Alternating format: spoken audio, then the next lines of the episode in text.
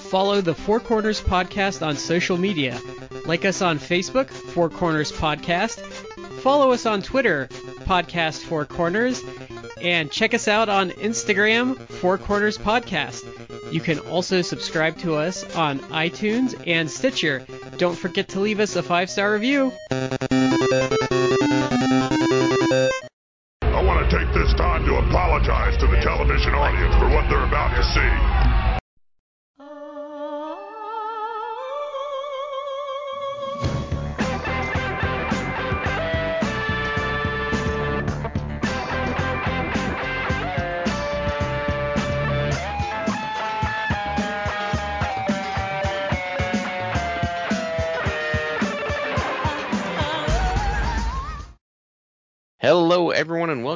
Four Corners Podcast. This is Shad here with Matt and Brad. Guys, how are you doing? Uh, doing good, Shad. I'm doing Yeah. good as well. I am glad to hear it. I want to say thank you, everybody out there who is listening to us, and thank you for joining us for this episode. We're going to get our shout outs taken care of right here at the beginning. The first one is going to go to Collar and Elbow, the wrestling brand, collar and elbow brand.com. Use the promo code Four Corners Podcast. That's the number four, capital C Corners, capital P P M Podcast. Save 10% off your order. Other shout out I know I've been at this for a while, and I'm going to keep being at it for a while because I would really appreciate if you feel like donating. Um, folks in East Kentucky still trying to recover from the flood could use your help, whatever you could give. And if you feel compelled to give, go through the Appalshop, A P P A L S H O P dot org, and um, they're going to take care of folks. Our other shout out goes over to Matt. Uh, that would be to Orlando Cologne. Uh, Shad, Orlando Cologne is a very easygoing man. Yeah. He's very, very popular with people, very gregarious, but sometimes things grind his gears. Oh no, grinding gears. Or like Yeah. um like how because Disney can't like not sell merchandise that the Mandalorian and Grogu are back together, even though that's completely contrary to how they ended season two. So um, it sounds like we're segueing into something with a particular person. Yes, but I want to know why why is he back with Grogu? Like why why why can't they just ugh. I, the first season of that show, at least the first episodes, I thought was like pretty good because it's it was basically just like a space opera retelling of Lone Wolf and Cub. Yeah, and like you know- that. You that know old why it was good? series. Because no one cared about it. That's why it was good. Yeah, uh, but then it became popular. Uh, I they did a lot. They did some things for the second season which I hated because it's like e- enough. Like I've shared before, like I, it might be the most popular thing. There's a lot of content with Star Wars and Jedi's. Okay, there's a lot. There's a lot. Yeah.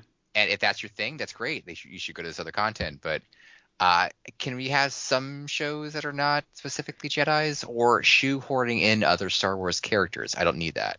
Yeah. So uh, they started doing some of that in second season, and I didn't like it. I have not seen season three thus I- far. I've I- heard it's like the lowest rated of the three. I've I've not heard great things about it.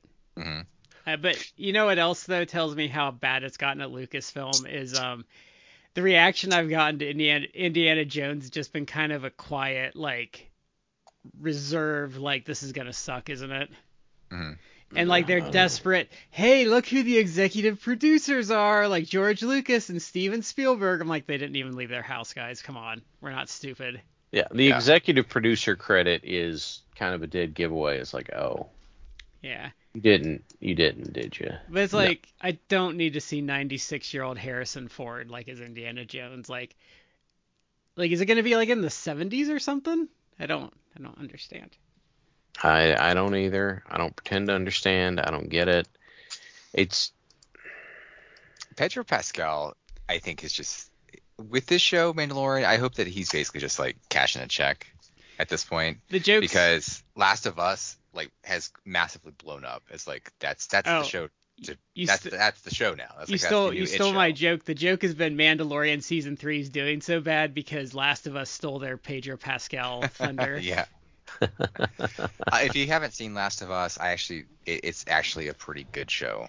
Like Yeah. it's it, it's a show that back in the day, my wife before kids and everything, my wife my wife and I actually we would do viewing parties. Like we would do like watch along parties with this group of friends of ours, like of Game of Thrones before Game of Thrones like last season or two like really shit the bed. Yeah. But that it's to me Last of Us is almost like it's like Game of Thrones in the sense that it is every week it's like almost like must watch and it is a show that I could easily see you could do like watch watch parties with people uh, if that was your thing. It's a good show. What was with that weird hit piece you linked us to against Jesse Ortega? That was really bizarre. Oh, the Jenny Ortega like Yeah, sorry, I got it. she was too into she was too into playing Wednesday Addams and it's like I don't understand the problem. Well, people were mad because she was like pushing back. She was doing the Henry Cavill thing where it's like, no, the character wouldn't do this. Oh, Henry Cavill is is notorious for that because Henry Cavill actually takes the roles he actually is passionate about, or and he's the th- Henry Cavill is always like a funny one to me because he's like he's such a, a nerd, but he's also like a Chad. He's like a big bodybuilder dude, like really attractive. Uh, has a longtime girlfriend, I think, but you know a lot of women are attracted to him, and he's just like the biggest nerd. He's, He's like, oh yeah, I, I paint my own Warhammer miniature. he's such like, a dude. he's such a Chad. He can do whatever he wants. Basically, but he loves he he's that way. He's like, oh, okay, so in, in this one, Geralt's gonna do he's gonna sing, and he's like, whoa, whoa, no, no, I I, I would not do that. Geralt would not do that. Well, the big I guess one, the big one Mhm. is like they wrote like his horse dying to be like a joke, hmm and he like totally rewrote that. And like they like released like the original one, tried to say like that he made it worse, and people are kind of like, well, no, his was better.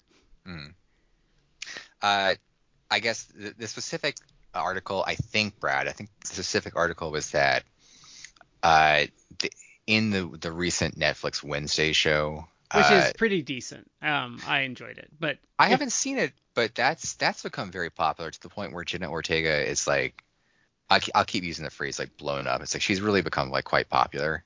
Mhm. Uh, and I- she's also, I think she's doing the screen, the, the most recent Scream movies too. yeah, so she's she she really has like a lot of going on in her career right now, and she's young, she's like early 20s maybe, like 21 or something. I don't even but think point is, like- she might be 20. Yeah, but but but Wednesday was obviously like a a, a character is you know very dour, and it's funny I guess because she's uh can be so serious. But it's it's there's a lot of humor involved in that, I guess. I haven't seen the show yet, but it's a lot of humor involved in that because it's a lot of dry and she's morbid and things like that. Mhm. Uh, and I guess in this, like the right one, the writers or some of the writers were Didn't like having it. her be like girly girl, like loving this dress, and and Jenna Ortega, to her credit, she seems like she might be uh, have a little more on the uptake than some here- other no, well, actors. well, here's here's here's why though. She probably watched the like 1990 movie, Mhm. and just by virtue of watching that movie, because if you if you watch her her um role, it's it's pretty much like a tribute to Christina Ricci, Mhm. but just by virtue of watching that movie, she had a better grasp of the source material than the writers. Is what she, sounds she like. did more homework. Yeah. I guess, but I guess in, in in particular, she the writer was like, I think the the scene was that she wanted Wednesday to be like girling out over like a dress or something, and Jenna Ortega was like, yeah, no, like Wednesday Addams would not do this. Like she would be, she would not be like twirling around giddy over a dress. She would. That's not how her character would be, and I guess it caused like some ruffled feathers. And it's like, no, like the Jenna Ortega apparently gets the character. I why it's troubling that the writers don't get the character because they're Right. the ones actually supposed to be doing this. I actually saw something else not related to the same story. I saw something else like a story came out and somebody commented on Twitter.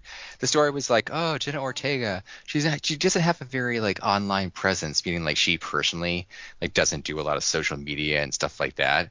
And Good for the her. article yeah the article is like oh my god i can't believe like she's not she's not plugged into the internet like like she has a very offline presence and the a person wrote like uh, commented on this article on twitter it was like oh what so she's normal like you shouldn't be terminally online which is Yeah. true my favorite my favorite when they were doing the Henry Cavill um, hit pieces is some writer was trying to like kind of say he was a sex pest because he wouldn't like they would have to justify to him like for him to like take his shirt off Mhm. or and he wouldn't want like a bunch of people around and like she was trying to say that made him some sort of sex pest and it's like for for you know not Having wanting to some get naked modesty. yeah for not Yeah. wanting to get naked in front of you like that seems kind of backwards And uh, a recurring true joke, like true true story, like real life joke.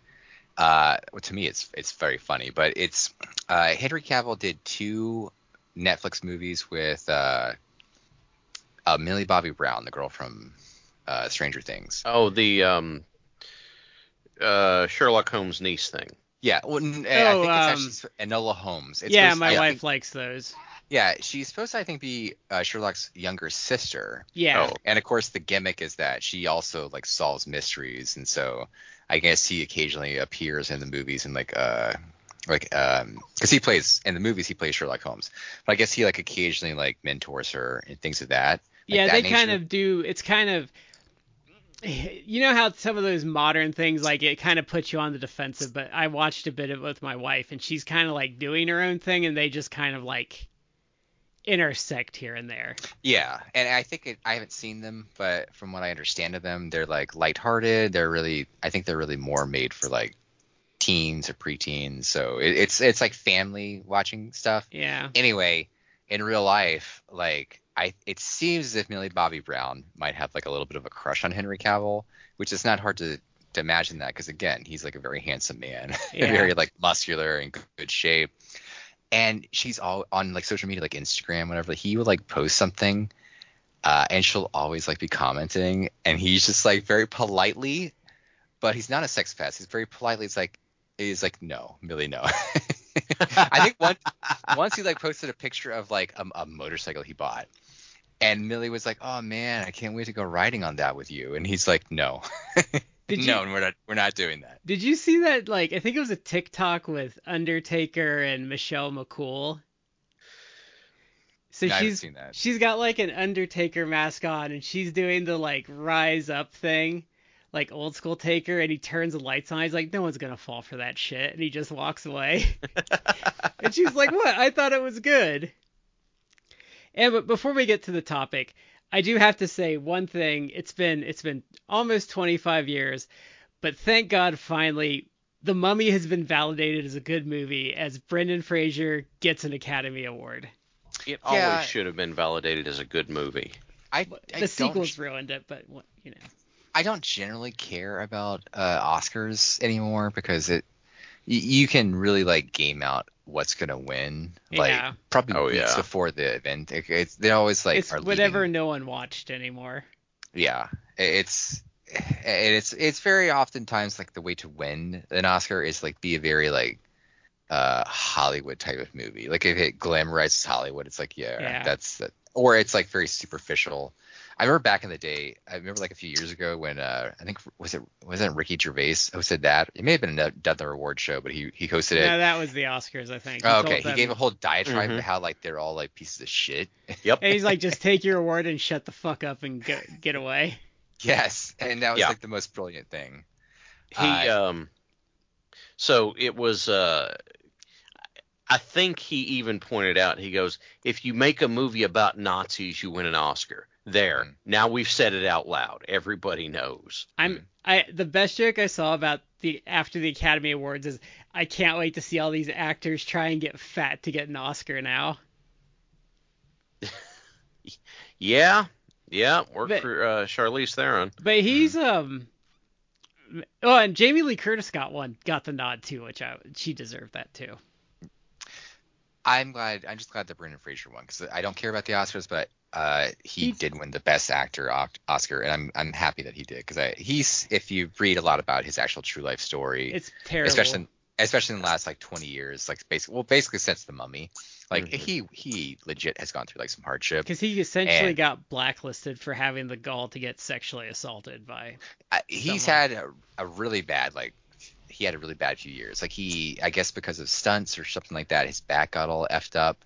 Yeah. and then his wife like divorced him and then he got sexually assaulted by a pro- Hollywood producer and then got blacklisted for it. And it's finally like he's crawled himself out of that. But remember, remember, there are moral betters. You know. Mm-hmm. Oh yeah. Yeah.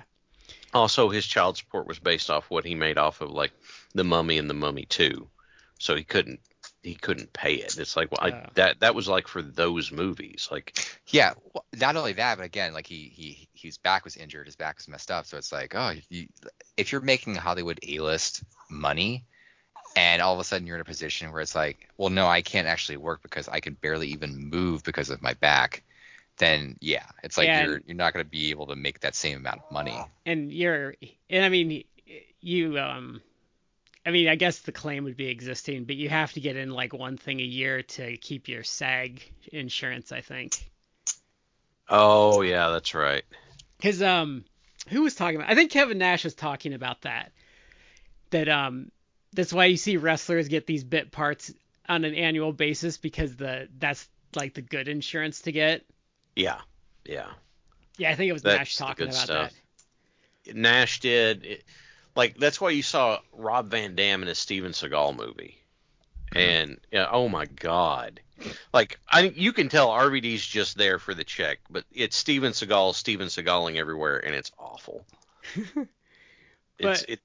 It's like you you you guys are supposed to be decked out in like military gear with M4s combing your way through something that's supposed to look like Mogadishu, but you can tell from the shots that Steven even Steven Seagal's every shot has it done that way so he can be sitting down to do the take. I have to give Steven Seagal credit though. He did one thing that was truly amazing. Have you ever seen his Mountain Dew commercial? No. Okay. No. So he did a Mountain Dew commercial, and these guys are robbing a convenience store, and um, he's just going to like the back to get a to get a Mountain Dew, and essentially by him going to get his Mountain Dew and going up to like the register, he takes out all the criminals, and it's like poking fun at like how his you know he doesn't do anything in the movies. Guys just kind of like walk into his his you know kicks and stuff. So there was who was it that told this story? I um I can't remember who somebody told the story of um about Steven Seagal and uh s- they it was something to the effect like they gave him a Razzie or something like that. And this person ended up sitting next to him on the Tonight Show. And he's like and Seagal like leans over all pissed. He's like why do they say I'm hard to work with? And they're like, uh, and Jay Leno saves him and goes, well, you know, Steven, they have to pick somebody, and it's got to be a name that they'll recognize, or else, you know, nobody pays attention to, attention to him. He had to mollify. They he mollified Steven Seagal by saying, "You're such a big name that people calling you an asshole gets them noticed." It's like the guy is such a prick. All right. Anyway, sorry. Um, speaking of things we don't like. Yeah, so so a couple weeks ago, um, we did we did Shad's pet peeves, Mhm. and so this is going to be a series where um, we do each of our pet peeves, and I got the idea, and I might try to weasel him on or just have him give me a list, but I think we'll I'm going to have uh, friend of the show Justin do a list Mm-hmm. okay. for us just for a bit of fun. And Justin, if you're listening, you can either come on or just give me the list, either or. I'd love to have Justin on. I would too. He gets uh he gets shy sometimes about that stuff. I've Uh, been- it's it's true. I've been actively trying to like weasel him on for like a year and a half. So I'll I'll harass him because I talk to him literally every every day. like all day long, we'll like message each other. We'll see what we can do then. yeah, but he's all. I mean, he has open he has open invitation for that, as does Sure. Tim and Dames and Chris And Chris, Mage Knight. Night Mage. Yeah, Night Mage and um, Alex and uh oh what's JT Duke, Rock. Duke, Duke. Jason- Oh, J.R. Rock. JR Rock Oh, JR and Rock. Duke also have. Um, here's funny. Jr. is actually on his retirement tour right now. Twenty years in the business, and his, this is his last year. So, Hmm. Good for him. yeah, man. But so this is tonight is my pet peeve. So we have a- five plus a bonus one that I added because I forgot it in my initial thing. Okay. So we're going to start with the bonus edition one first, and that is um, old timers slash veterans using insider lingo like marks to describe fans. It is um it's really kind of unnecessary now, you know. Well, I not to call him out, but I feel like the old show that we did with Duke, like he he I think a couple times he called fans like marks, but but I didn't take that as like he actually was disparaging fans. I think he was just trying trying to like that's kind of like maybe how uh, if you're in the business you sometimes refer to fans just because you know Yeah, but he also was kind of talking. emphasizing something.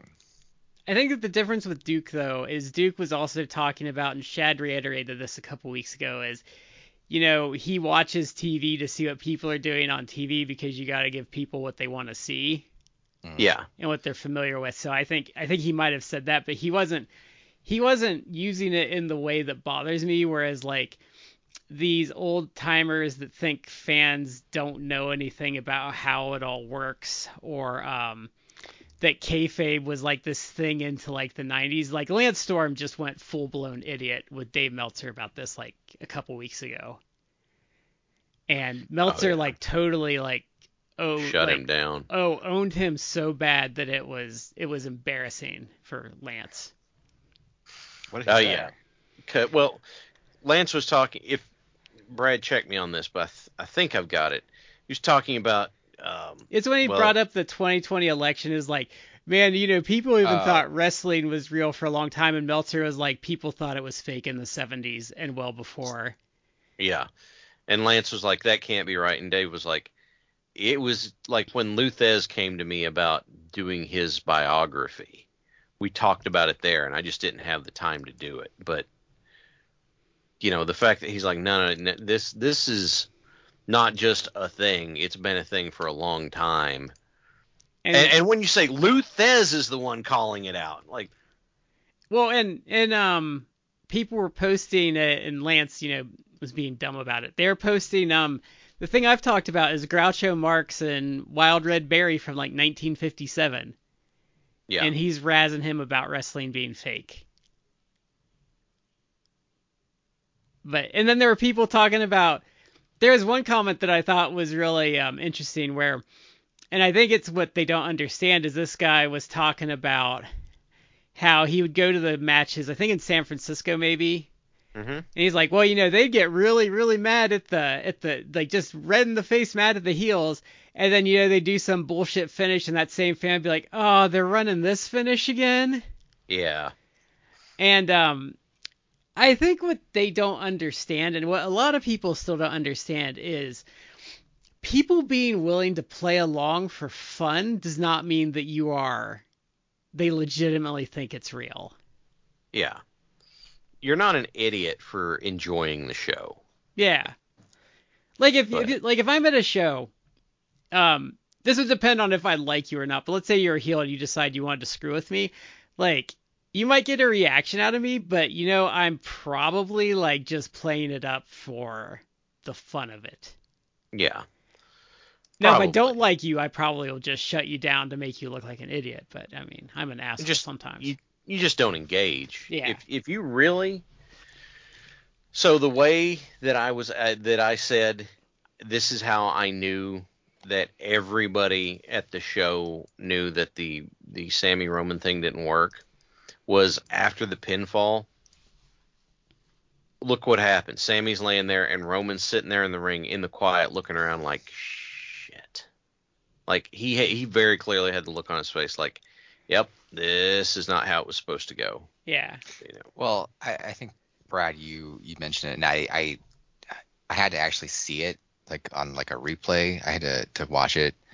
But yeah, like when Sami loses, like the crowd, and it wasn't like there's four like 200 people in the crowd, like thousands of people, Yeah. tens of thousands, and the crowd just goes silent. And it's like I think again, I said this back in the day when we talked about uh, well back in the day like a month or so ago when we talked about Elimination Chamber, but it, it really is the whole point of doing storylines such as I'll say such as this, but really like storylines that go a long time and you build up a certain like heel. Uh, it really is like you need to have the, this big baby face giving them a comeuppance. It's like, and that's that's definitely addressing, but it's also like any sort of like narrative uh, thing. Like I'm Shad, I'm trying to read through book one of uh, the Wheel of Time. Yeah. Um, I, it's slow because I can really maybe at best do like a chapter a day. Yeah. Uh, but I'm working my way through it, and it's like you- you're. This is just scratching the surface of like all the big overall storyline, but you, it's clear like you're establishing some villains, uh, your heroes of the story. It's like you need to build up narratively. It's like okay, these are the heroes, this is the villain. Ultimately, the heroes really need to be beating the villain or have some victories over the villain. Like you need to have Yeah. like that that that whole format. It's like you're building up. You have to build up the villains to make them impressive. To Yeah. then have like the hero when the hero finally defeats them or or wins a battle against them, that actually means something. And in the context of the Bloodline storyline, we mentioned this, but it's like, okay, you're building up Roman all these months, months and months and months. It never ends. Is to have him lose to a babyface, but you should have them lose to a babyface that the crowd is the most emotionally invested in. And I'm sorry, like I, I guess if you've driven enough, driven off all of your fans, then yeah, you can you can have it be Cody. And Cody's not the worst choice because I'm I'm of two minds.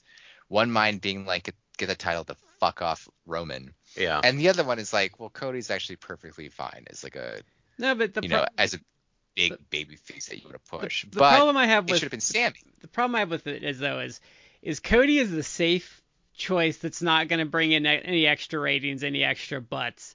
Like he, he might sell some more merch, but with Sami, like he was pushing ratings. He would like people were coming to the shows to see him. yeah. Um, and and like and you can tell like you know what frustrates me with it though is uh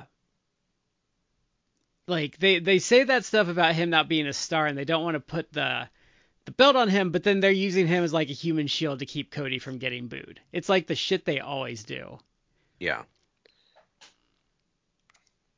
It's just insane to me, just because all all really like the the fan heat is behind Sami. Yeah. Yeah. and I, I've seen so many apologists on the internet, on Twitter, uh, and part of it has been like, oh, what, what do you do? You got to have the Usos in a, in a WrestleMania match, and why can't it be like Usos versus Sami and Kevin Owens? It's like, Because Yeah, no one cares peop- about the Usos. That's why. yeah, people want to see Sami versus Roman, like they want to see Sami get the big win over Roman.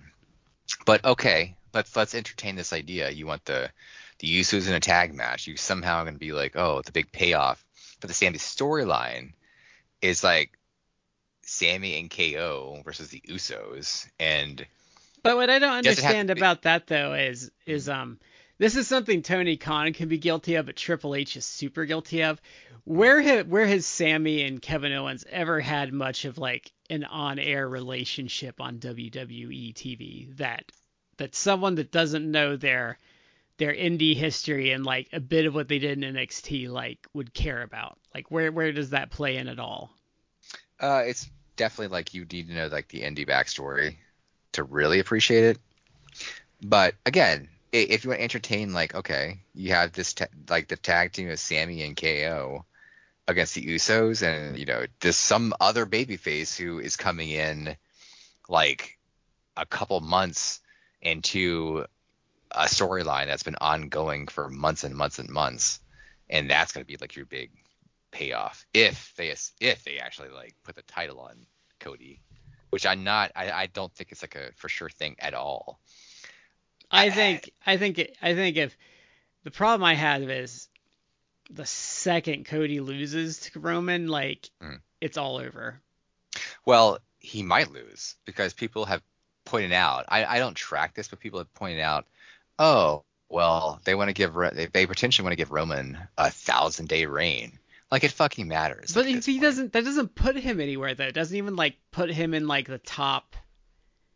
No, it doesn't. runs. They, at best they could say it's like, oh, it's like the the most impressive of the modern era. It's like, okay, well, who cares? But yeah, they they've pointed out that the thousand day it, it he would hit a thousand days at or around the time of the next big Saudi show.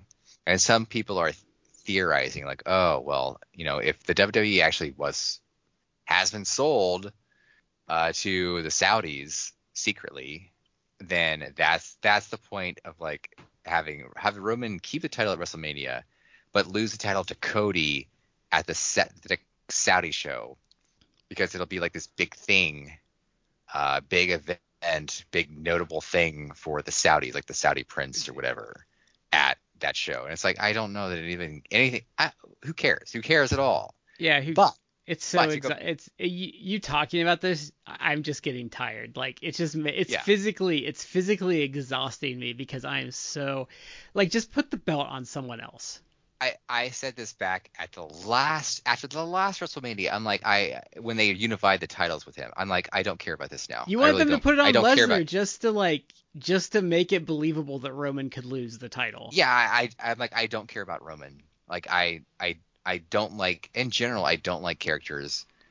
Like I don't like Superman as a character because it's like it, it, he's too powerful. It's like you it's it's too much. It's like I, he's not he doesn't Superman. You have to have all these contrivances to have him believably even be vulnerable. So I don't like Superman as a character. So why, if you're booking Roman, who's a heel, if you're booking him like Superman, even though he's not quite because he's always like he's always cheating and yet somehow the fans are acting like oh he's so dominant. It's like no he's not. He's cheating like every single big match. Regardless i'm digressing. My point was that if you're going to you had all this contrivance so Sami's big payoff was a tag team match and if you listen to what the dirt sheets are saying it's not even going to main event. It's not even going to main Yeah. event night one. It's like really all of that all of that for They're the big li- tag match and they're not even main event. They're legit MVP from the last year plus. The only guy that's like gotten them any sort of like momentum in like years, and he's not even gonna main event Mania. Yeah. It's it's it's astonishing. It's astonishing. But speaking of stupidity, let's talk about my first um, non-bonus one. So this would be this is like a trope that I hate, and I think really got pioneered in the 90s, but the dumb baby face. Yeah. Hmm. Uh, God, uh, it, it's frustrating because I nobody wants to see their hero be an idiot. You know, there's there's no benefit to that. What? Why? Why do you want to make it that the guy that people cheer for is a moron? Mhm. And the best I can figure, and this isn't necessarily saying much, but the best I can figure is that you had a case where it was like, you know, we want to, you know, we want to get heat on somebody here and that sort of stuff, but if they know what they're doing, we can't, we can't do that. So, you know, what are we going to do? And it's like, well, just, just have them miss it, have them not pay attention, have them not see it. And it's like, but why? You know, it, it the a contrivance in most wrestling matches is that in most matches is that the face is better than the heel. The heel has to cheat to get the upper hand. There you go. There's your your standard for so many matches over the years. There's your standard open, right? You know what's funny about that is um I just was thinking about some like I don't know if it was in relation to this, but just spots where like the heel could do things that um didn't make anyone look stupid. Like kind of like maybe kind of like you know how maybe beg off and then like or in the eye. yeah, or or the other one I was thinking about is kind of do that, but then start bitching to the ref like you can't see because your contact lens came out, and when the face gets closer, just behind the ref's back, just like poke him right in the eye and go on the Yeah, it- There's plenty of ways to do it, but so many of them, so many people seem to default to the, well, you have to be dumb enough to approach me when I'm obviously putting on. And it's like, why? Yeah. Or the other the other ones I like is um again it, this is also to not be the plexiglass referee like like let's say Sting is coming in for the Stinger splash and the referee's a little close and the heel just like pulls the ref right in front of him. I mean, So that's a big enough move that it makes sense. Yeah, but it's not like the ref gets like a, like a, it's not like they're a first edition wizard where a kitten could kill, one shot a one E Oh, yeah. wizard. Oh, that that persisted all the way up to D and D three five. Oh, you could- crit, kitten could crit for one D four plus one. Oh, that's right. Double wizard had a one D four hit die, and let's be honest, how many wizards had uh, how many wizards had uh, you know much con to use? That was like always my secondary stat as a wizard. Pump it into intelligence and then get it in con because you need the points. and you need it for concentration. But Yeah. you know, if if you didn't roll great, then you know what's going to happen. Well, you know, it it you it very well could happen. The kitten could kill you. so, it, but yeah, uh, that The kitten kitten misses the ball of yarn, gets your toe, you're dead. yeah, you're done. Um, but yeah. I, I I- talked about that in the Beach Blast thing about Sting not actually being an idiot most of the time. I love that. I mean, we this well, to talk about Cody. Um, and this is something that I think was like really great, like back when Cody was with AEW. Uh, this is way, way, way back when when Jericho was champion. Yeah. Um, and Cody was challenging for the title. He messed up because he like at, he lost that because that it didn't work out for him to to win the title at that point. But he like had that dumb stipulation. It's like, oh, I, I can never challenge That again. that that, that title. the the funny thing about that is that is actually what caused his downfall in AEW and for him to leave. Yeah. Yeah. Well, there are a few things, but that's that's probably the biggest one. Yeah. But I I did love in that feud, like Jericho was in. You guys remember like Jericho was in like the press box of a of a. oh yeah, and he punched out the glass. Well, Yeah. Uh, co- And Cody was down in the ring, and Jericho's like mocking him as heels do. And Cody, it's a subversion of that dumb babyface trope. Because usually, like with WWE, especially you'd see WWE, it's like the, the babyface might be in the ring, and from somewhere else, backstage, somewhere like in the rafters, something like the the heel will like mock him, and like the babyface just has to take it like a geek standing in the ring and look like a chump. Yeah. But Cody was like, yeah, this isn't like that other company. He, like, he even said that other company, like referencing the WWE, which is obviously ironic that he went there. Uh, but he's like, oh, I'm not. This is that other company. Like, there's nothing to stop me. There's, no, like, invisible line, yeah. Yeah, there's no there's a line that would stop me from going up there and kicking your ass. And he went up there and he he beat the shit out of Chris Jericho. That that that gave us the classic I have a ticket. yeah. Yeah, yeah. Um, that and that sequence was great because it was Cody was not an idiot, and And he had friends too. Yes, that is one thing. One thing that AEW does that I really, really appreciate is the fact that it is okay for a babyface to have friends. They are not always rolling solo and then getting outnumbered. You know, they they they come in and they got buddies, they got people watching out. Even if even if they get one pulled over on them, they don't look like an idiot for going out by themselves unless the match Well, stipulates it. You know what? You know what was interesting when we watched it was um that Memphis match where like I think it was Tommy Rich and Eddie Gilbert versus Rick Rude and someone else. Oh, and Jim Neidhart. And that just sent it into a giant brawl. And like people were coming out and they weren't even necessarily coming out to help anyone. They were coming out because someone they had a grievance with was out there and they just thought, eh, why not? Like this is a good time to get some shots in on them. yeah, yeah. It's like I might as well. Yeah. You know? That's the one I always liked where um they only did it a couple times, but like those WCW nitros where like everyone just had enough and the like the locker room would just clean out at the end and just beat the ever loving shit out of the NWO. I loved those. Like you even have jobbers like over there like just wailing on guys. Yeah, I, I loved those uh, when those happened because it's like, don't you figure they finally have taken enough? You know, had enough? Yeah. It only happened two or three times, but they were always glorious when they would have Mhm. those happen. Yeah. Yep. And eh, again, it's it. There's nothing wrong.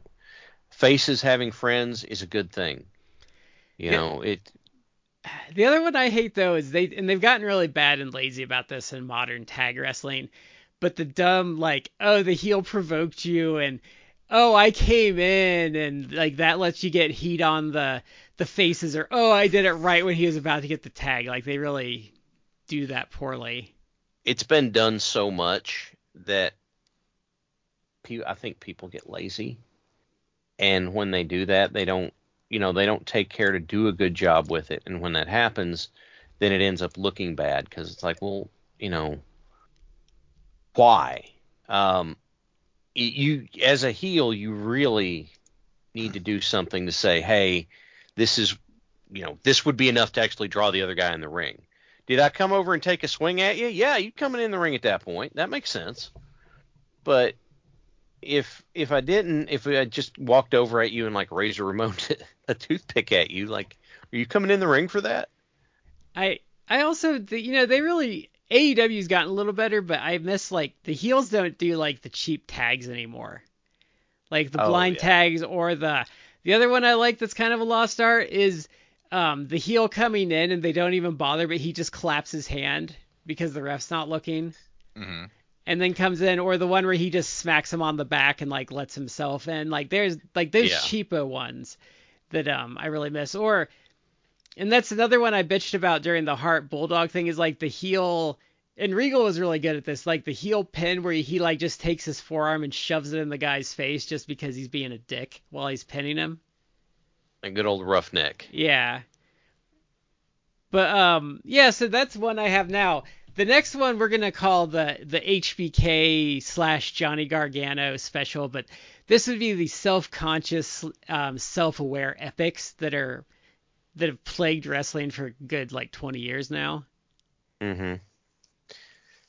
So, when you say self-aware epic, let's define the term a little bit more. Okay, so if you if you want to look at one like let's it's so melodramatic would be a word I would use right off the bat, but like um, a good example of this would be like the the second and third Johnny Gargano Ciampa matches, uh, Shawn Michaels and Ric Flair at Mania, Shawn Michaels and Undertaker at Mania, um, the the first like Shawn Michaels return match against Triple H. Um, I just had one in my brain. I think like the the the Adam Cole and Johnny Gargano matches. Wow, I'm really shitting on the two of them a lot, but they're very guilty of it. But they're the they're the they're the well, we're gonna go 40 minutes because you know because we need to, and you know everything we're doing is just so important. And Like, go ahead. and like this doesn't make sense, but you know it adds drama. I did not have uh, much of a problem with, uh, you know, Taker Michaels, Taker trips, you know, Michaels return that sort of like. I didn't really have a problem with those. It's a template they created though. Yeah, that's that's a that's entirely fair. In that we have this,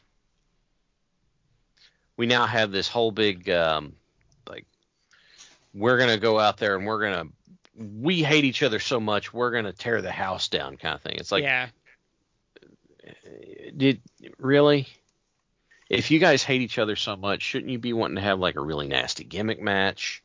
Or really i mean you know really wanting to to um i don't know you know really wanting to hurt each other instead of just being like oh you know i'm gonna take you to the limit and it's gonna be you know can you can you um the the punk joe uh the three match series where it was like, oh no, we're gonna we're gonna do this for an hour. Um, like those irritate me as well because it's like, you know, come on, seriously. Like your your story is that that Joe has never gone for an hour, so I'm gonna take him to an hour and still lose. Uh, yeah. But like I, I think um I think a good counterpoint to this in in the the the, the anti self conscious epic is like the Dustin Cody match.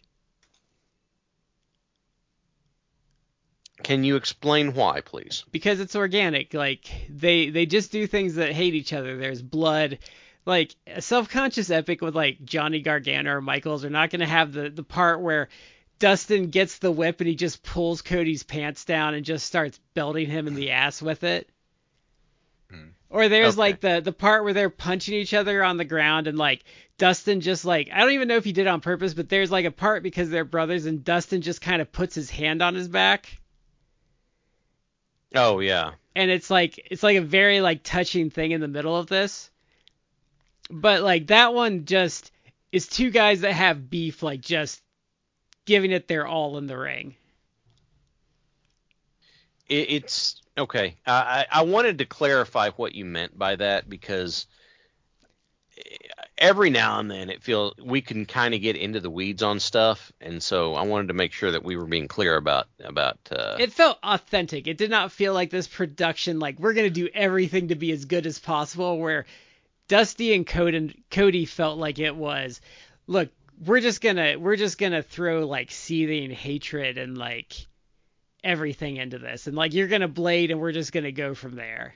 hmm so the first Gargano Ciampa match would not qualify. No, that that one turned into a lot of diminishing returns, especially the the Wiley Coyote ending to the third one.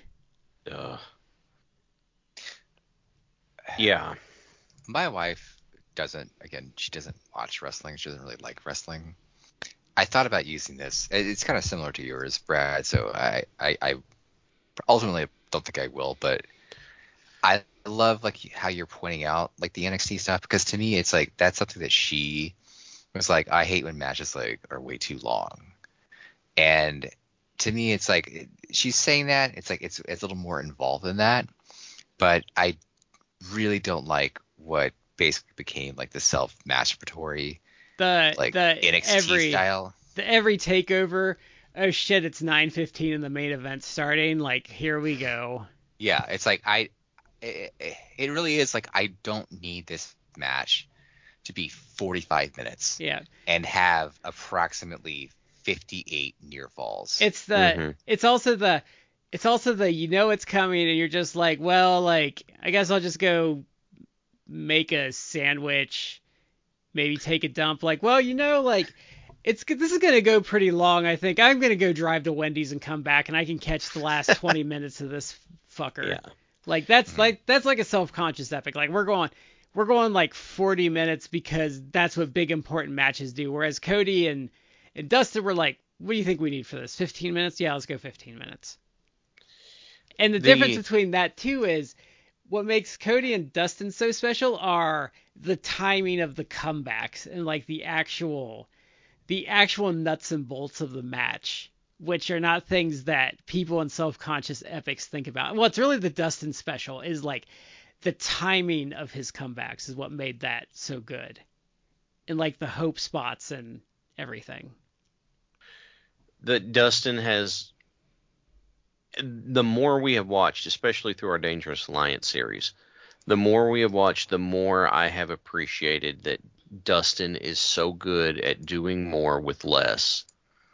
And he does not have to do a million billion things to to get you involved, to get you into it. You know, he's yeah, okay, he's got his standard spots, so does everybody, but he doesn't have to do you know a million things and and if, if in to be fair to be fair the um thing that I think is a very fair criticism of AEW is that you have too many people trying to do this very thing on like regular TV matches. Mhm.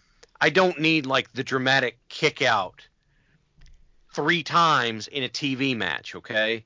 It's like the kick out and the the guy doing the the fall like flops back on the mat and sits up and he like does the slack jawed like holding up three fingers and the ref's like no it's two and he's like but but but I thought it was, we don't need that every time.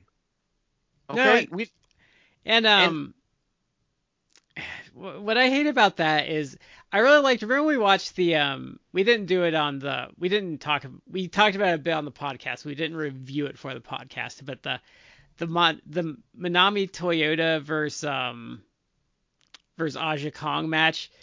where she would hit those moves and the ref would count two and she'd like she'd kind of give him the three look and then she would just have this disappointed like oh god we like she won't like she won't go down there wasn't this big argument or like over like stated exaggeration there was just kind of this like oh god like i just want this to end Yeah, I, I think it's a better thing to have a um, to have someone in a match when you do a spot and the spot doesn't get the win. I think it's better to have the response be like, "All right, that wasn't three," and the ref's like, "No, that was two," and you go, "All right, let's do something else." You know, you just kind of sit there and you're like, uh, if if the guy's sitting in the in the ring and he looks at the ref and he goes three, and the ref goes two, and he goes, and he just kind of sits there for a second and he goes, he kind of nods. It's like, okay, here we go. You know, You- we're gonna do something else. Like you know what's that. ter- you know what's I would much is- rather have that. I just remembered something I, I meant to mention when we were talking about. I think the Ricky Morton, um, Big Josh match, but also with your lazy mat work complaint, is Okay. um I just remembered because Ricky Morton did in that match when when you're doing mat work, yelling at the ref to ask them. They do that in Japan a lot more. Liger did that a lot because he'd have a guy in a hole. He'd be like, "Come on, ask him, ask him." Okay. I um I have known some people that did that. So I think, but that makes it more interesting. I think adds an element of realism. But I, I meant to mention that for an example of non-lazy I got stuff. you. I got you. Yeah. But yeah, it, well, I mean, there's some stuff. It's hard to put this into words because this isn't my pet peeve, but it it feels like sometimes it. The word I'm looking for to for is is try hard. You are It's- being so try hard to have this big memorable thing that, as you said, Brad, you take all the organic stuff out of it. It's um, it's kind of like um, it's, this is this is a callback to legal precedent, but it's kind of like the legal pr- idea of what obscenity is, is where you know it when you see it. Hmm Yeah. That's kind of what the self-conscious epic is in my mind. Like, it's hard to describe, but like you get a whiff, like you know when like they're doing it. yeah. yeah. Like you know when the you know when the hand starts going in the pants like in the first ten minutes, and it's like okay guys, like stop. It's like when they slowly start like going for the tube, like the the lotion. yeah. hmm Like that's it's just like come on guys, like just stop. Yeah. Uh, uh, yes, and in in the being fair, yes, AEW does this sometime too. I wish they didn't. I don't like that, but it's not. It happens more often, but I, th- it, I feel like it's not as egregious. It's not as egregious as. NXT was. So, okay. Okay, Um, so so this one this one I think is gonna hit Shad in the feels a bit. Oh, no. On to the next one. So guys not wrestling like their character or um to their body type. So this is this so let's let's go for body type first. So if if you're in wrestling you weigh 150 pounds, never do a lariat unless it's for a comedy spot where it's gonna fail epically. I think that if if you're doing like a comedy gimmick, like some stuff can make sense. Uh, f- for example, the thing that immediately comes to mind is like like Hurricane Helms. Mm-hmm. Yeah. uh, was never like a big guy, and obviously he was pretty much a light heavyweight his entire career. But what he was doing when Shane Helms was doing Shane or Gregory Helms, depending upon like what dumb gimmick they gave him, like when he was being like Hurricane Helms, he would do like a choke slam. It's like, well, he's a smaller guy, like he should not be doing I- like a choke I slam on The like, for example, Rikishi. I think The Rock's the only person he ever successfully choke slammed. Okay, but I mean, if if if he was going to do a choke slam on like Rikishi or, or Big Show or something like that, it's like okay, but that's like it's a comedy gimmick. It's comedy. Like, Yeah. So Yeah. it would make it would make sense to do that. But I I I would agree. Like you shouldn't certain body types, certain guys like should not be doing that because it's again you're supposed to have this element of suspend disbelief, but it's like sometimes it's a little harder than uh, other times to Yeah. suspend disbelief when you're doing something like so unrealistic. And it's like Yeah. if you if you're 450 pounds and you can do like a moonsault or a 450 splash, like you don't have to. Like No. you're not getting anything out of it. And also like to go to the character thing. So Silas Young is a guy I have a real issue with because Silas Young is like his his gimmick is kind of like the last real man. And if you see his gimmick and the way he talks and stuff, like but then he wrestles, and he doesn't wrestle like the character because he's doing like flippy shit. Mm-hmm. And it's Oh, like yeah. it's like if you're if you're selling yourself as this like tough guy, like you're the last real man, like this old school like man's man, like the most complicated thing you should do is a drop kick. Or the most getting up off, the most jumping thing, I Yeah. guess. But it's like it's like if you're if you're if you're like selling yourself is like we'll just use an example just because I was making we were joking around about this a couple days ago. But let's say let's say you're selling yourself that you're a backwoods hillbilly that just like is you know the the stereotypical gimmick let's say no one wants to see you go in there and do like uber technical like catch as catch can like wrestling like they want to see you brawl and like Do power stuff. yeah power stuff they don't want to see you like do heel hooks and like leg locks and grapple and stuff because it doesn't fit your character like do do a different gimmick The um, you said this would hit me in the feels. It kind of does because I I was guilty of this. I was taller than everybody else on the roster, but I was not throwing power moves, and I should have been. And for some reason, I could not. I couldn't tell you why, but I could not get it through my head that it's like, hey, you're one of the biggest guys here. Act like it. Um, yeah and I know that still, sounds weird. Shad's still mad at me because we were talking about something once and um I told him he should have done the Fameasser and he's been stuck on that for like a year. It, it's well, it's true, and I You also, even I asked Duke, huh? didn't you? yeah, I did. I was like, Duke, I gotta ask ask you about something. He goes, "What's that?" I said, "So, uh, you know, back when I, would you, what would you have thought about this being a finish?" And he goes, "Yeah, you you tall, you got long legs. That would have been really good for you." And I was just like, "Shit." Can't believe I never thought. Like I never did comedy stuff. I should have done comedy stuff. I never goofed off. If you know me personally, you know full well that goofing off is something that uh, is you know comes very naturally to me. You know, I'm I, I I never did any of that, and I should have. And oddly enough, Brad brings it up. I should have done a goofy hillbilly gimmick and had fun with it, but I didn't. You know, I without even knowing about it, I could have done the uh, the Mark Briscoe thing and been standing in the ring and gone, I saw this in a movie, hi and like throat thrust somebody, but I never did it, and it's just I didn't I didn't work to I didn't work a power style like I should have. I did a very striking style because I was defaulting back to my martial arts training and that's what I felt comfortable with. I never like I didn't do this stuff and it in hindsight it it bugs me a lot. I'm trying to think of someone else that's guilty of this. Well, Seth Rollins is really guilty of this, actually. I, I know I attack him a lot, but he frustrates me because when he turns heel, he still wrestles like a face. Oh yeah. Because this is this is strongly my opinion, and I think it's true. If you are a heel, you should intentionally be less flashy and a little more boring. You can still be flashy, but you don't just give it away. No, and, and you should be a dick about being flashy. Like when you're being flashy, it should be about showing the the face up. when Pac was in um, NXT, I thought he was very good about it um, because he would he would do he was like, oh yeah, I do the uh, you know I do the red arrow, not all the time, but I do you know I can do it, and he wouldn't he just wouldn't do it all the time, and therefore, um, you know when he busted it out, it's like oh he you know he's taking this seriously, but There was a funny spot at, at a Chikara show. So Archibald Peck, who is um oh R.D. Evans, is that who he is, Matt? Mm-hmm.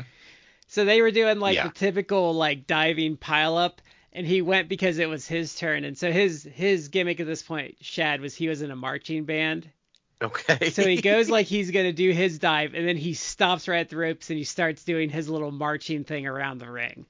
okay. And there was one where they were doing something, and Chuck Taylor like went to splash someone, and he did the ugliest fucking like laziest thing over the top rope just to be an asshole about it. I love it. That's excellent. I, or like even um, I think I've seen guys do it before too, like where they do like they run around like they're gonna do something like really fancy, and they just like kick the guy or something. Yeah, yeah, I've I've seen that. Um, for the life of me, I can't remember who, but I've seen it. It, it's kind of like what the the Bucks do to set up for the, um, you know, with the the Adam Cole spot is ropes, ropes, ropes, ropes, and then they stop and do the little photo op thing. Yeah. There was one in Chikara. I don't remember where like they did that and the guy kept running the ropes, running the ropes, running the ropes. The other guy just like makes him stop. Yeah, but you know, there's um you know, stuff like that. Or even like um Oleg the Usurper was really good about wrestling, like his character. okay. He's the guy that, you've seen the video, he's the guy that murdered Dragon Dragon.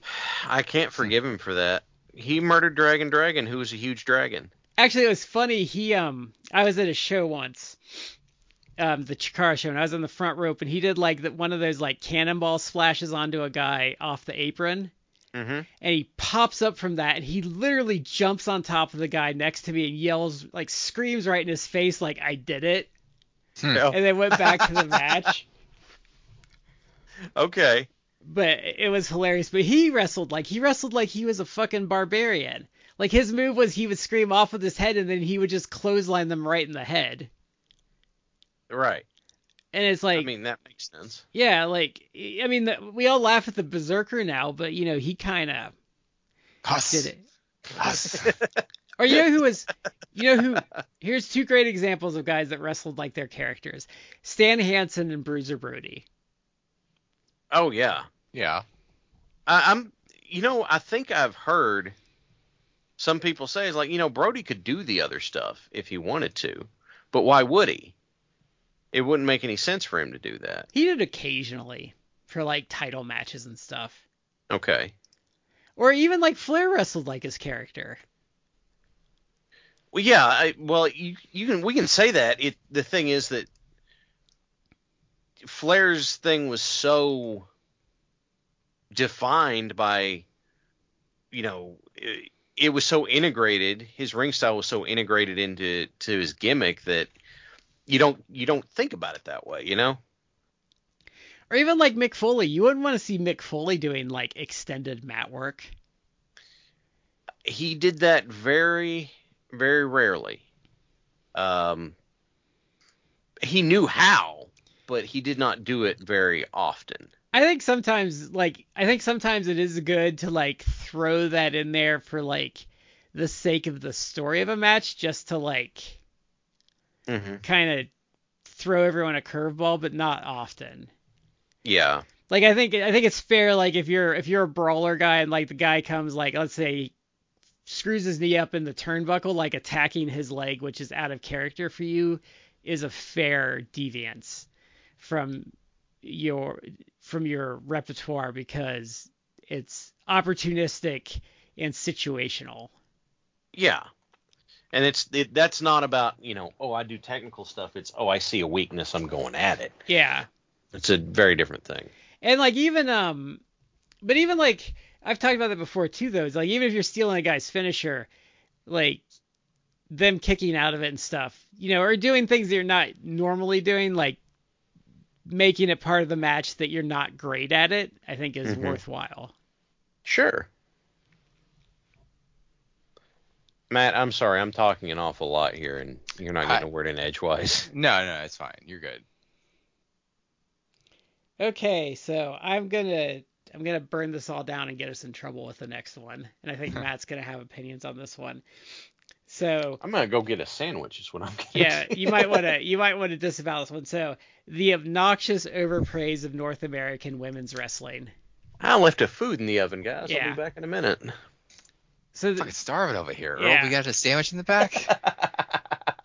so where, where where this one bothered me recently was we just talked about it was with they're gonna put Charlotte versus Rhea Ripley as possibly the main event for night one. And people are upset about that, but other people are like, well, the women need a main event night, and it's like, but they didn't earn a main event this year. Like there's been years like when Bianca and Sasha had one and um the three way it's like yeah they they earned that one. But like no they don't they don't deserve to be in the main event just because they are women.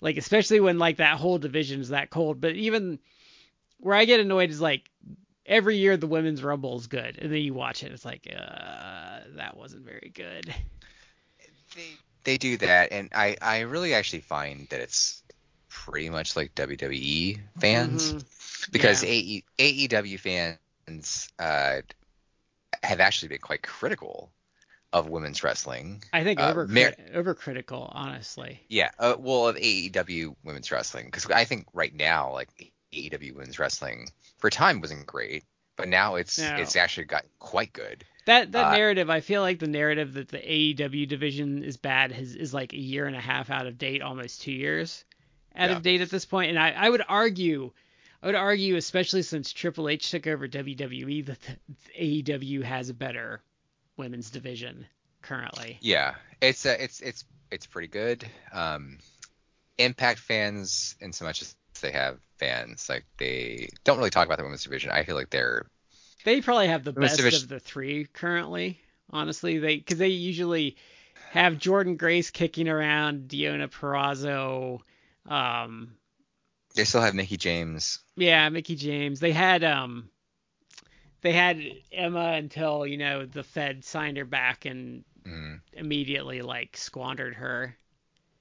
Uh, they have like good. They have like promise there. They they um, Gisele Shaw Shaw is like pretty good.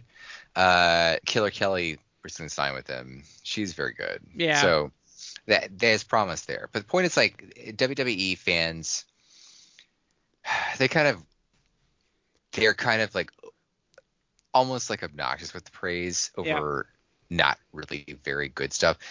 Look, Liv, uh, Liv Morgan, I I like her in the sense that she seems like in like she genuinely is like a very pleasant person. Yeah. Uh, and I think she's she's a lovely person, not just like I mean like she might be like a good person. I mean like she's very attractive. She's and she seems very nice, but she'll do like a fucking clothesline, and then it'll be like a discourse on Twitter. It's like oh my god, she is her amazing generational. It's like she did a basic spot, guys. Like she she did it okay. Like she didn't injure anyone, but they'll act as if like she's the best thing ever, and it's like, uh, I don't know about that, guys. Like she did okay. Was it the IVP video guy that had that tweet about Paige slash uh, um whatever her name is now, um about how we need to have a conversation about how she's not actually good and people only think she's good is because she was like the first one that came up that wasn't a diva that didn't like totally suck. Was that him? I don't remember. And we we looked at that and we were like, well, yeah, she was bad by the time like Charlotte, Becky, Bayley, and Sasha came up.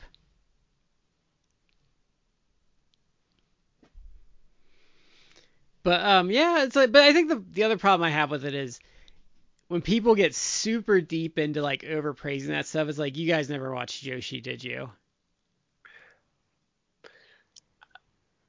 I, was to say uh, for just a second, um, the whole Saraya thing with with you know being so great and everything. I, I don't know who who it was that said that, but I I wholeheartedly agree with them. Like the only thing I see her do on AEW TV is uh, scream about whose house it is, and it's like it's like look. The number of people whose names are on the mortgage for this place is outlandish. Yeah. Uh, I think. I, will say. oh, Oh god. Well, I was gonna say this is this is more directed at Shad, but we've watched. I know three that I can think of off the top of my head Joshi matches. So we watched. These are ones I know of. So we watched Azumi versus Starlight Kid, um, the Mhm. Dump Matsumoto versus Bull Nakano, and then we watched um, Syuri versus Utami. So Shad, you you you remember those? Can you think of many WWE or North American women's matches that touch any of those for quality of work and like the execution and psychology and all that stuff. Oh no, absolutely not.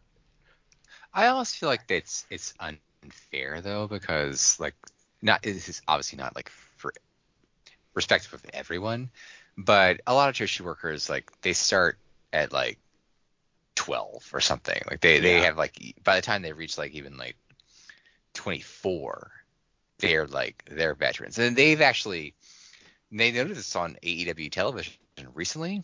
Like Riho it was a Riho match, Riho versus like Emi Sakura. Uh, Emi Sakura who actually like trained Riho, Mhm. but they noted like oh uh, Riho is 25, but she's been wrestling since nine. Like she has 16 year pro. It's like that's ridiculous. Like she Yeah. you sh- nine year olds really shouldn't be wrestling, but I mean Yeah. they're obviously in, in in Japan you can do that because when they're that young they're super protected in the sense that they're not going to have a nine year old go out there and do like dangerous spots. No, they what they do is they don't you don't see it as much in Stardom because it got bigger, but you like when they were 12 or 13 like in like 2015 or 2014, you would just see it'd be like a six it'd be like a six man and like it would be five students and their trainer out there. And you know a couple of them would be teenagers but they would just really just be throwing spots out there and just mm-hmm. having like some five or seven minute sprint where they would all just kind of run in like hit their spots and someone would win. And there might be a little bit of psychology but it's more like hey we're in a ring like throw the moves you know how to do in there so we can you know you can get good at like doing them mm-hmm. Frankly, that's a really good way of getting people used to being in the ring yeah too. and then their their trainers out there calling all the shots like their trainer would always be on one of the teams mm-hmm. It's I mean that if if you had the opportunity to do that in the US, I would I would say that would be great for everybody. Yeah. It, but uh, that's my point. It's like it's kind of unfair to be like, oh, they're Joshi's better. It's like yes, they are. Like they they actually well and truly are. But not It's even also like- close like a, a mediocre joshi worker would be like far and away better here yeah, I mean, I I'm trying to get more into Stardom. Uh, I watched a Stardom show from I believe 2022.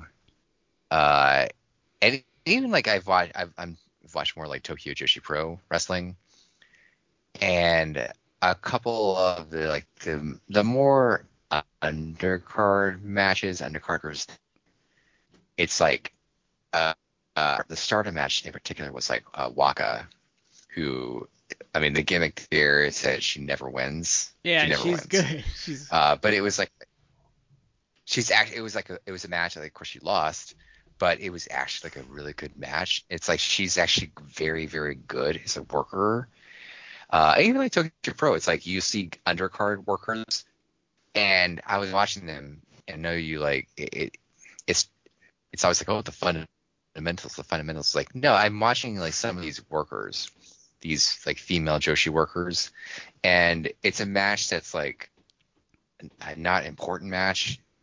It's just it's kind of there. It's like there, it's there to entertain the crowd, whatever. But the actual work rate from them, like the fundamentals and everything, it's like it's as solid as can be. And it's like this is actually like they're doing really good work, I and mean- it's a nothing match. I, I But they're doing really good work because they're so well trained and like they actually are very very competent in what they do. I, I kind of mentioned that once though, and Shad might be able to back me up on this, but like the workers where their gimmick is like they're literally incompetent in the ring are actually really good Mhm. workers because you have to be really good at your job to like work being like bad at it. You have to know enough in what you're doing to make it appear that you don't know what you're doing. Yep. And To subvert like to subvert people and like oh I'm gonna do like I'm gonna chop someone in the corner like oh man I'm getting tired or oh I'm gonna go do this suplex oh I just dumped myself on my head because I suck at this like things like that. you've got to know how to do that safely. And that's not like you have to be good enough and have gone through the paces enough to be able to do it to do it safely. It's it's it, it seems weird, but it's like Norm Macdonald didn't as a comedian didn't tell jokes. Norm Macdonald told like a lot of anti jokes, Yeah. but he knew what he was doing. If he had wanted to do the regular stuff, he could have done a great job at it. But that's just not what he liked doing. And he didn't have to. now I am going to defend it's North ver- I- America as an next. Wait, hang on. What were you saying, Matt? Yeah. Well, as an aside, Shad, it's become like a meme Yeah. because there was a real life thing that Norm did uh, a little while before he died. He was like, I think he's doing like a podcast or something, and there's there's there's a video clip of, of him doing this out there, but it's like he's like it's he's acting as if like he he's ignorant of uh, world history. Mm-hmm. It's like, ah, yes, this guy Hitler. Looks like he was Chancellor of Germany. 1930. Let's see. Wait, wait a minute. Well, this guy didn't like Jews. it's like, it's really comedic because he's obviously like, that's shit. he didn't like Jews. But that's Yeah. become like a meme because now, whenever someone says something that's really obvious or like, uh, you know, they they're doing it in a facetious way. They'll post like a Norm Macdonald picture and be like, "Wait a minute, This That's Hitler funny. guy didn't like Jews. Yeah, it, it. You have to be very good at what you're doing to be able to get away with with that kind of foolishness. Yeah. So now my one defense of North American um, women's wrestling is I have said it recently, not on the show, but I do think Willow Nightingale is the best face act going in wrestling today. I'd agree with that. I think Willow's got a. Not only is Willow really good in the ring, but she has she has a handle on basically her whole gimmick. Like, Yep. and, and she just she just seems to enjoy what she's doing so much. Well, and she's got a good combo that I think is a rarity in in wrestlers to begin with. Though she's really she's really a good seller. She's very sympathetic, um, but she has she's really strong. So when it's time for her to go on offense, like she can really just go to town on someone because she's kind of a brute. Yeah, mm-hmm. So it makes her comebacks extra impactful because when she's like about to get going, it's like, oh yeah, she's about to, she's about to wreck some shit.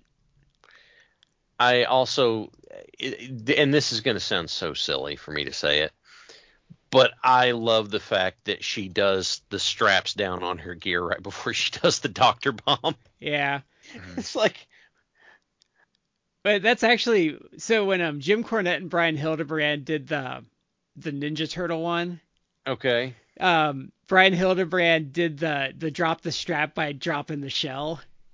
oh really? Yeah, that's actually out there. It's it's pretty funny and it's a pretty good match. God bless that guy. Because um, one thing that people don't really know about Jim Cornette is when Jim Cornette works, he actually has like astonishingly good worked punches. learned from Bobby Eaton, and Bobby Eaton threw some of the best work punches out there. Yeah, but that's like one of Cornette's like big strengths, like as a worker. But it's it's out there. It's it's it's pretty funny. Um, but yeah, I, I like Willow. Willow's probably my favorite thing, and I'm enjoying the Athena run in ROH right now. oh, one of the best heels. Like this is it's it's I would say it's kind of revitalized her career. Like she's really found her groove. Yeah, and it really has like honestly like she's been she's been great in that role. And I think I hope that they're going to keep her and Willow kind of as the the main like nemesis of each other because they work really well together. That Mhm. that match they had on TV 2 weeks ago was really strong. Yeah. Uh, let me go back like a minute. Uh, I don't really care for Saraya. Uh, or you know, Paige as she was in the WWE, but I do I do think that they were clever in that they did turn that whole like WWE or outsider mentality uh, versus AEW originals, and that Yeah. yeah, it's like an ongoing Yeah. feud with the women. And you could argue it's like, well, they shouldn't even be doing this. Like th- this storyline's like not good for AEW. But I do think that if you're going to do something with it, it's kind of clever to be like, oh, the, the originals, the AEW originals versus like the outsiders, I think makes a certain amount of sense. Yeah. I, I think people are speculating, um, and I wouldn't be surprised if this happened. They're speculating that this is all eventually going to lead to a uh, women's blood and guts match. We'll see. Okay. I, I do like um it's one thing that AEW does well, which is subtlety. Mm-hmm. I like how they turned Jamie Hayter face and she just came out of the face entrance one week and she was a face. There was no like big to do about it. It's like she's getting cheered, have her come out of the face entrance. Okay, she's a face now. It's kind of what they did with um FTR. Yeah. Um, the thing I was going to say uh, in defense of, of North American stuff is look, no, it, it's not as good. It, it's just women's wrestling is just it's not as good. But it also historically has not been treated that way. No, there has Moolah, been no Moolah yeah. set it back.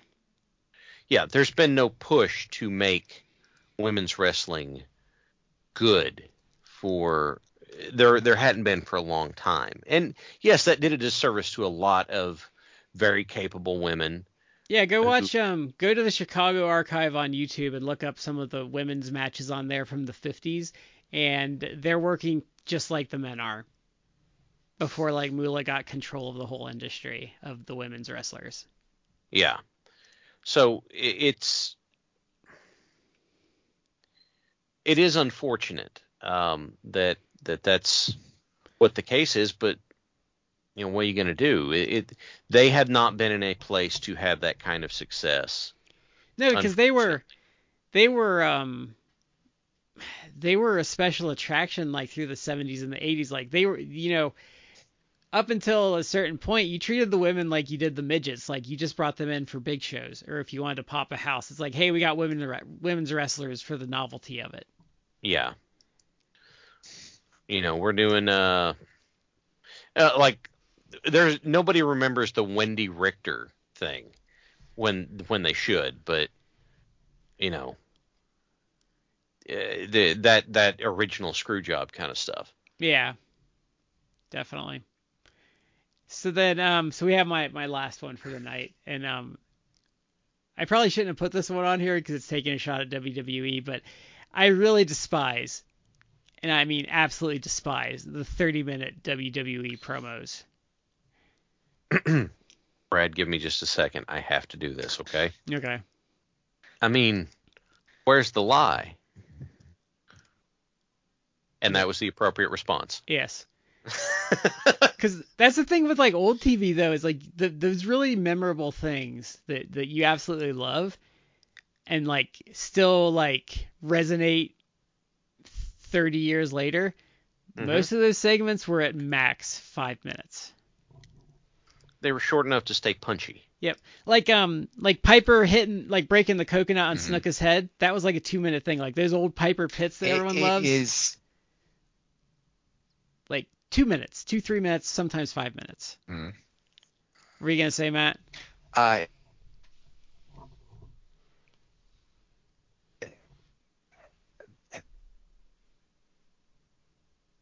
back a year later, 35 years later, the Dusty Rhodes Hard Times promo, not fucking 30 minutes long. No. How long was that promo? I, I'm sure if I look up, like pull up a clip on YouTube right now of it, it's probably like five minutes or less. Let me look. I bet it's gonna be four minutes and forty five seconds. You guys want to take a bet while I'm looking it Mhm. up? the pro like the section the the segment itself is longer, but the promo is not. See Dusty Rhodes Hard Times on the WWE Network or the WWE YouTube, three minutes and thirty two seconds.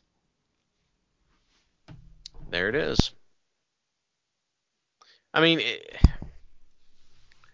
it's a crime, and the crying shame of it is this all came out of the Attitude Era stuff.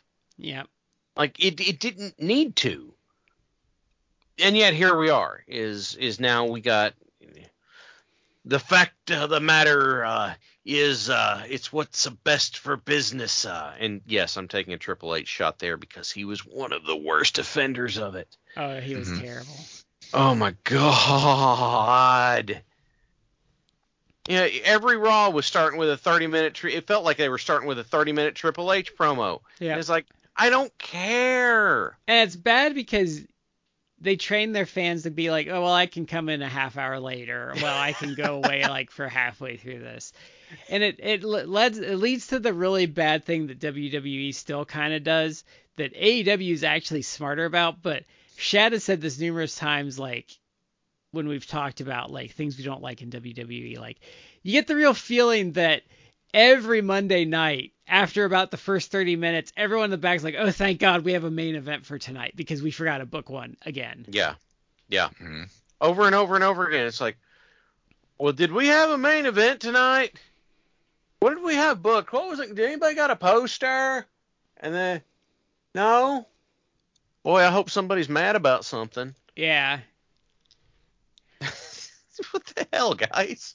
Yeah. I, it just, I just, and it just, I don't need that much talking. No.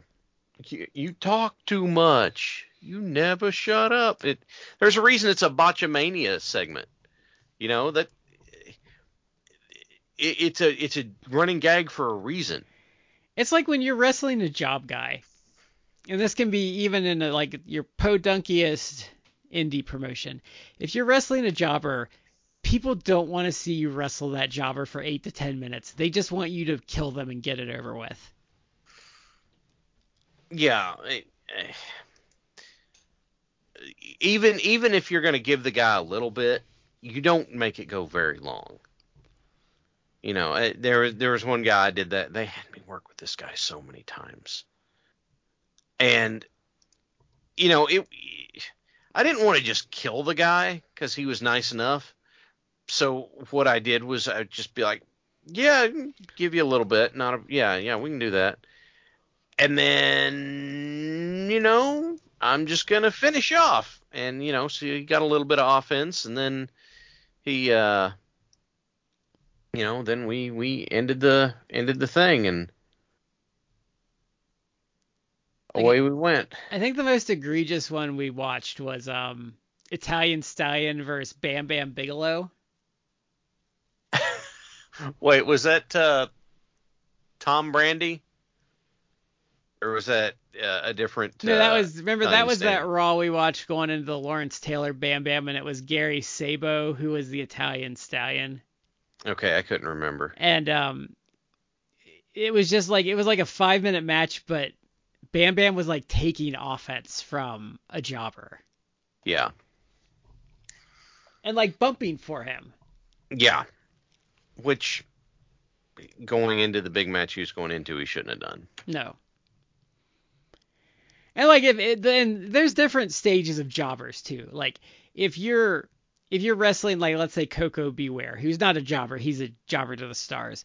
But if you're if you're wrestling him, yeah, you need to have some back and forth and give him hope spots because that's what people want. But if you're wrestling like um Joe from Pittsburgh that is not even going to get an entrance on TV and is going to be lucky if they even remember to make like a chyron for him for TV. Like that guy needs to be gone in like 4 minutes at most. That is that guy is the uh, the subject of a um, K. Trevor Wilson bit. So the you get the worst en- you get the worst entrance in wrestling already in the ring, and then you've got like one maybe two names. That's it. Yeah.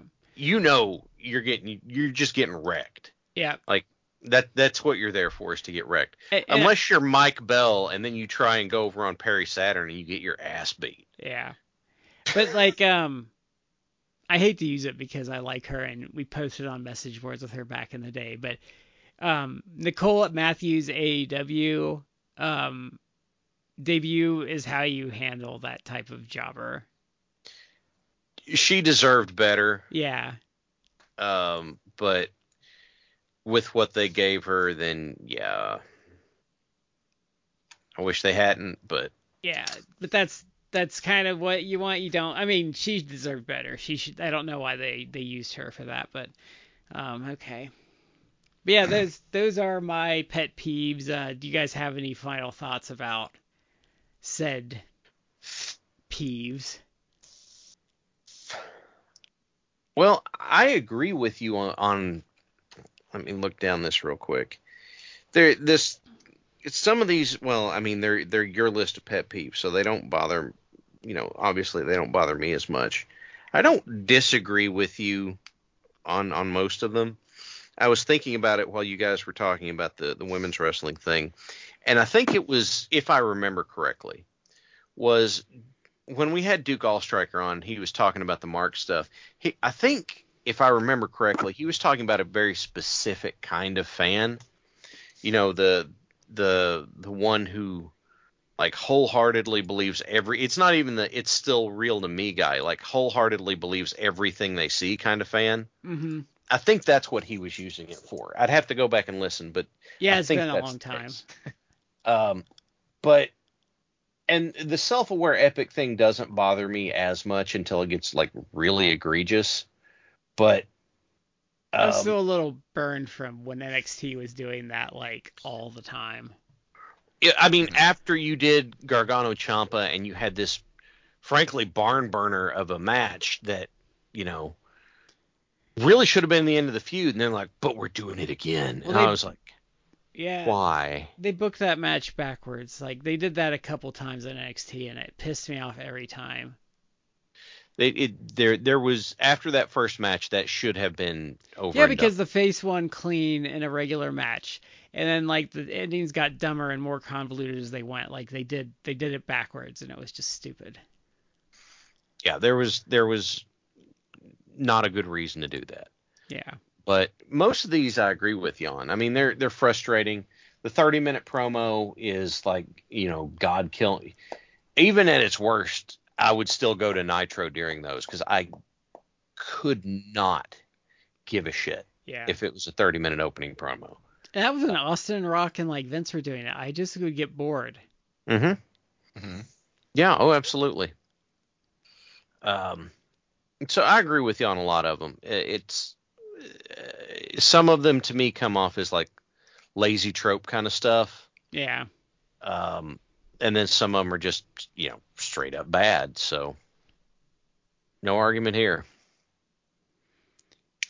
Uh, I generally agree with pretty much all of these.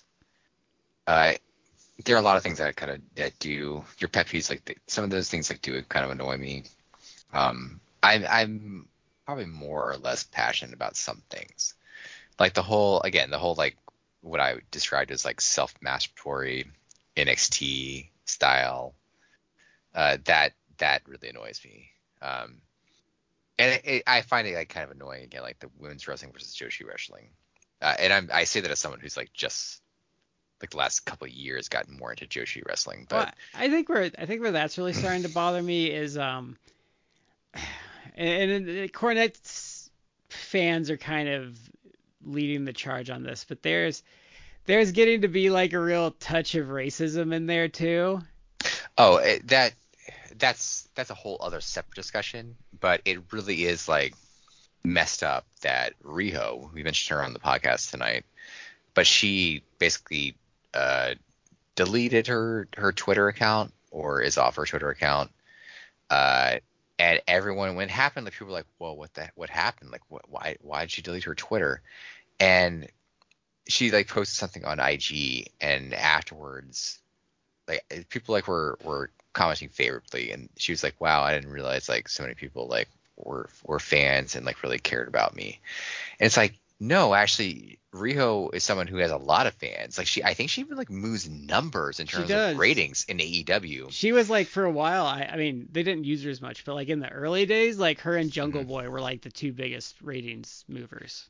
Yeah, and I think she the fact that they were when they do use her and they've used her more recently, like she actually does like do well in the ratings. Like she and she's quite popular with the AEW fan base. That match she had with Serena Deeb on like one of the pre-shows was killer. No, it's she's a good worker. Yeah. It, and and she, it, she does make a difference in AEW stuff. And, she- and just in general, like she's a good talent. So it's like you should use the really good talents, uh, especially so if they actually like help you in the ratings or they're popular with the fans. point is like she deleted her Twitter because it's like she was getting so much hate, and really it's it's driven by Jim Cornette. I mean, he's he and his fans are constantly making like really shitty comments about the about Joshi workers in general, There's a but they've made it about uh, Riho. I saw a dude on Twitter today, like posting stuff. I not like his actual thread. It's like, but it, it's sc- screen caps that people took. Like people were like, bolt like shitting on Joshi workers. They were shitting on first. off they were shitting on like Maki Ito. Uh, and like I guess her like wrestling attire. It's like, oh yeah, look, it's like what they like they wear over there. It's like, yeah, one wants to dress like she's like a teenage girl, and it's like that's not at all like how she's dressed. She's dressed like a Japanese idol. But someone it- commented yeah, about it's, it's it's amazing what um how people in different cultures dress differently. yeah, Right? But s- someone Oh, sorry. Can like, you hear me rolling my fucking eyes right now? someone referenced Riho, and this this poster who started this whole thing was like, well, Riho's underage anyway. It's like, what? Like you don't need to even know that much about Riho. I certainly am not a Riho expert. I'm not, I don't know her life story, but I know enough that like she's well into her 20s. It's like she's not underage. It's like it, acting like she's underage to You- perpetuate the whole Jim Cornette thing that that people like uh Cody Kenny Omega is like a pedophile. If you take once upon a time he did a match with like an underage girl. if you take one look at her, she like she is small, but like she's obviously a mature like like woman in the face and stuff. Like she's obviously not a kid if you look at her. Uh, as an aside, I will have to say like I I personally have not really cared for Jim Ross in AEW. Uh, and I don't, I he might be giving leeway, but people have noticed, and maybe it's something that Tony Khan should address. Uh, Jim Ross does not need to mention every time Riho is there how petite she is and how she only weighs like 95 pounds. Yeah, I know. It's to the point where she it's it's noticed on Twitter. Like every time he does it, which is like every time she appears, uh, people will be like, he's doing it again. I don't think he's I don't think he's doing it as a slight, but I think he's like stuck on it, and someone needs to just say, "Hey, stop, stop saying that."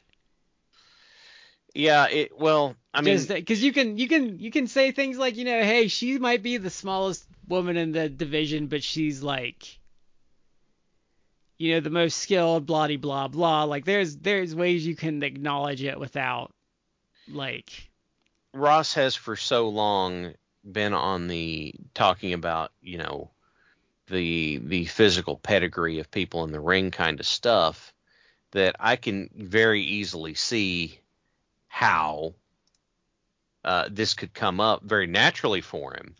It, it's not even like, oh, you know, she's a little girl thing. It's just a like, you know, uh, you know, here we are. This is what you're looking at. Is this person is is you know this size and going out there and doing this uh, sort of stuff? yeah, he did it with Pillman. Like we we were Yeah. just annoyed at Ventura for kind of low key burying him for being too small, and Ross was actually like, no, he, you know, fucking played college football. Like stop Mhm. being stupid. Yeah. And it, it it's it's not so much a um you know, it's not so much a it, it, it given who it's about, I think is what I'm trying to say. Given who it's about, it stands out more. Yeah. But it's just kind of been a, a Jim Rossism Mhm. yeah. for a while. I think um my annoyance though is so the cult of Cornette um Neanderthals are a big part of it, but there's even with the people that are hyper obsessed with like North American women's wrestling on Twitter, there's like um there is like a a very intentional like snubbing of all Joshi workers and kind of like talking down to them that strikes me as like a real streak of racism. But like she's like the trifecta I think of um uh, for Cornette people though is like one she's a woman, two she's not white, and three she's a foreigner. So I think that's why they get why she gets their ire so much. Maybe so. It's I don't know. It it, it bothers me. There, no, there's, there's there's, there's people who are are who are friends of mine that are are so much on the Cornette bandwagon that I'm just I, I I sit there and I, I see them start going on about the stuff and I bite my tongue because I'm just like, this is really, it's not going to help. You know, arguing on the internet's never beneficial. I just but I I'm don't- so he's like a Rorschach test to me now though. It's like what can he say that's finally like over one of your lines like cuz you know, he hits and I mean, I I honestly think the worst part is they're doing a lot of this for like money, which Yeah. makes it worse for me because I um I think um this is going to be controversial probably, but like if if you're like legitimately just a racist asshole, like okay, whatever. But it's like no, I just play a racist asshole for money. Like I kind of think that's worse than just being a racist asshole. it's um it's a phrase I'm looking. I have been convinced for a long time that that's been um that it's it's Cornette's gimmick at this point. Yeah. And I think the gimmick's gotten away from him. Yeah, because he can't not do the gimmick now. If he if he stops doing the gimmick, then he loses the fans that he's got, and that's you know how he's making money now. I just I just don't understand how anyone can still like him though because like it's just even even if you forgave him for one or two missteps like it's almost weekly now that he's saying some like just horrendous like shit Yeah, and it's just it's tiresome like yeah, it's like like it's just it's just like do you really do you just really need like do you really just need him to like hit, fill like one of your homophobic like racist misogynistic you know just insert whatever here for him to like fill for you this week? I just don't i don't i don't get it I don't either. I don't get it. I don't like it. Like I I used to be a defender of his, saying you know the guy understood the the framework of the business, but it's gotten to the point now. It's like, well, I why I don't want to take up for him anymore. no Why would why would I? That's why when people are like, well, like, and his fan base is trying to gaslight saying it wasn't them, and it's like, well, why would we do that? It's like because you are a bunch of assholes that, Because You you've know. been doing it. yeah, Because this isn't new. you're a bunch of people that don't know how to live in modern society anymore and figured out how to use social media. Yeah. It's like you're four channers without that sense of irony to you. That's a hell of a way to put it. Yeah. But no, I'm just done with it. I just I like I mention him just because he's a like an integral part of like wrestling and he's had good insight over the years, but like I don't I don't want to listen to him anymore just because he's like such a hateful person. Yeah, it, it people will be like, oh, it's a gimmick. It's okay, well, the gimmick is like old now. Old. Yeah. Mm-hmm. What's I, like I don't. It's not a it's not a pleasant gimmick. But I mean, No. I, but I mean, the thing is though, is they say that though, but like, would you give anyone else like if some guy just had a podcast and he ran it about like Jewish people for 40 minutes a week and it was like, well, no, that's just my gimmick. Would would anyone else get away with that? No. That's that's what I don't. It's, it's it's gross. I mean, that's that's just the best term I can use. It's just gross. yeah, it like I feel like I need to take a shower after hearing him talk a lot of times. And it's it it's a shame because like I said, you know, it used to be that you could get some good insight out of the guy, but Yeah. so uh, I think that'll about wrap us up on this one. Uh, I don't think we're missing anything, are we, guys? No, I don't think Pretty so. good here? Um, Mania's after next week, right? Yeah, maybe it's not next week. It's the week after. It's Okay. like Right, First, uh, okay. first weekend in April. we may talk about that we may not like i honestly i don't care at all like i don't even care like they don't there's not even any like indie shows enticing me this year during mania weekend Uh, I'm gonna see what the the GCW, the collective, what shows they do.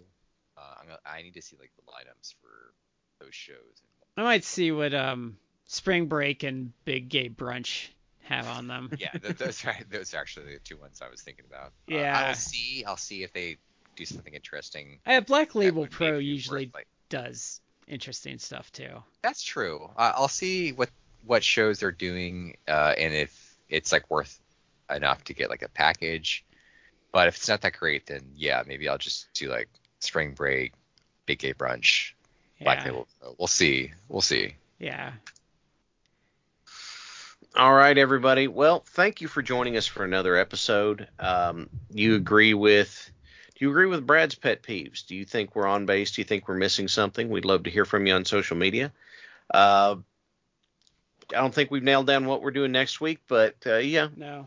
we will be back next I'll get week. the I'll get the chicken head so it can choose. yeah, throw in the bag of holding and see what it comes out with. yes. All right. So everybody out there, thank you for joining us for this episode. We appreciate you being here with us. And so this is Shad with Matt and Brad. We've been in three corners. You're in the fourth, and we will catch you next time.